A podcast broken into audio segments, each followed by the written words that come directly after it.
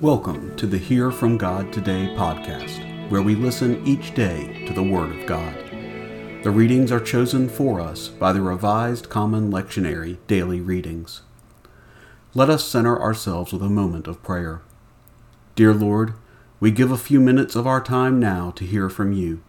Open our ears to hear and our hearts to grasp the message that you have for us this day. Amen. Today is January 28th, 2024. Today's readings include a reading from the book of Deuteronomy, Psalm 111, a reading from Paul's first letter to the Corinthians, and a reading from the Gospel of Mark. A reading from the book of Deuteronomy, the 18th chapter, verses 15 through 20. The Lord your God will rise up to you a prophet from among you, of your brothers like me you shall listen to him.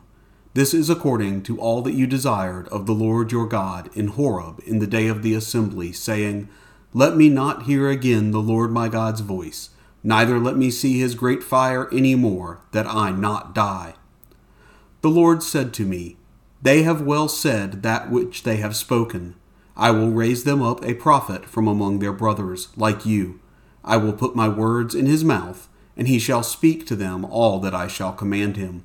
It shall happen that whoever will not listen to my words, which he speaks in my name, I will require it of him. But the prophet who speaks a word presumptuously in my name, which I have not commanded him to speak, or who speaks in the name of other gods, that same prophet shall die. A reading of Psalm 111. Praise the Lord! I will give thanks to the Lord with my whole heart in the council of the upright, and in the congregation. The Lord's works are great, pondered by all those who delight in them. His work is honor and majesty. His righteousness endures forever. He has caused his wonderful works to be remembered. The Lord is gracious and merciful. He has given food to those who fear him. He always remembers his covenant. He has shown his people the power of his works in giving them the heritage of the nations. The works of his hands are truth and justice. All his precepts are sure. They are established forever and ever. They are done in truth and uprightness. He has sent redemption to his people. He has ordained his covenant forever. His name is holy and awesome. The fear of the Lord is the beginning of wisdom. All those who do his work have a good understanding. His praise endures forever. A reading from Paul's first letter to the Corinthians, the eighth chapter, verses 1 through 13. Now concerning things sacrificed to idols, we know that we all have knowledge.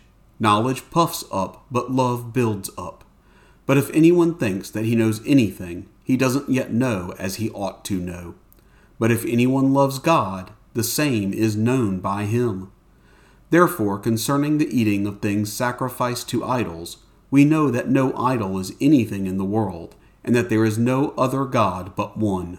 For though there are many things that are called gods, whether in the heavens or on earth, as there are many gods and many lords, yet to us there is one God, the Father of whom are all things, and we for him and one Lord Jesus Christ, through whom are all things, and we live through him.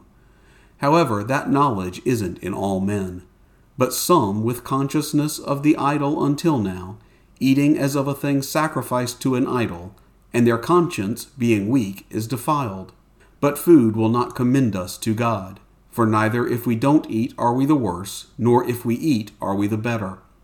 But be careful that by no means does this liberty of yours become a stumbling block to the weak. For if a man sees you who have knowledge sitting in an idol's temple, won't his conscience, if he is weak, be emboldened to eat things sacrificed to idols?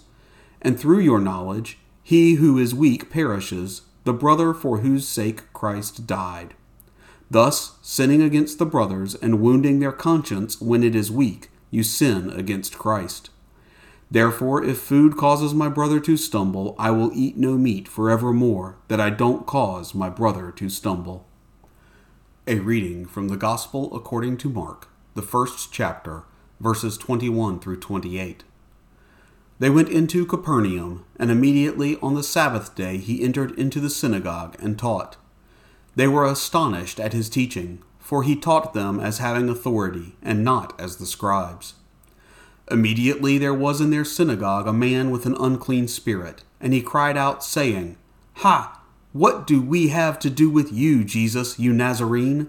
Have you come to destroy us? I know you, who you are, the Holy One of God. Jesus rebuked him, saying, Be quiet, and come out of him. The unclean spirit, convulsing him and crying with a loud voice, came out of him. They were all amazed, so that they questioned among themselves, saying, What is this? A new teaching? For with authority he commands even the unclean spirits, and they obey him. The report of him went out immediately everywhere into all the region of Galilee and its surrounding areas. This is the word of God for the people of God. Thanks be to God.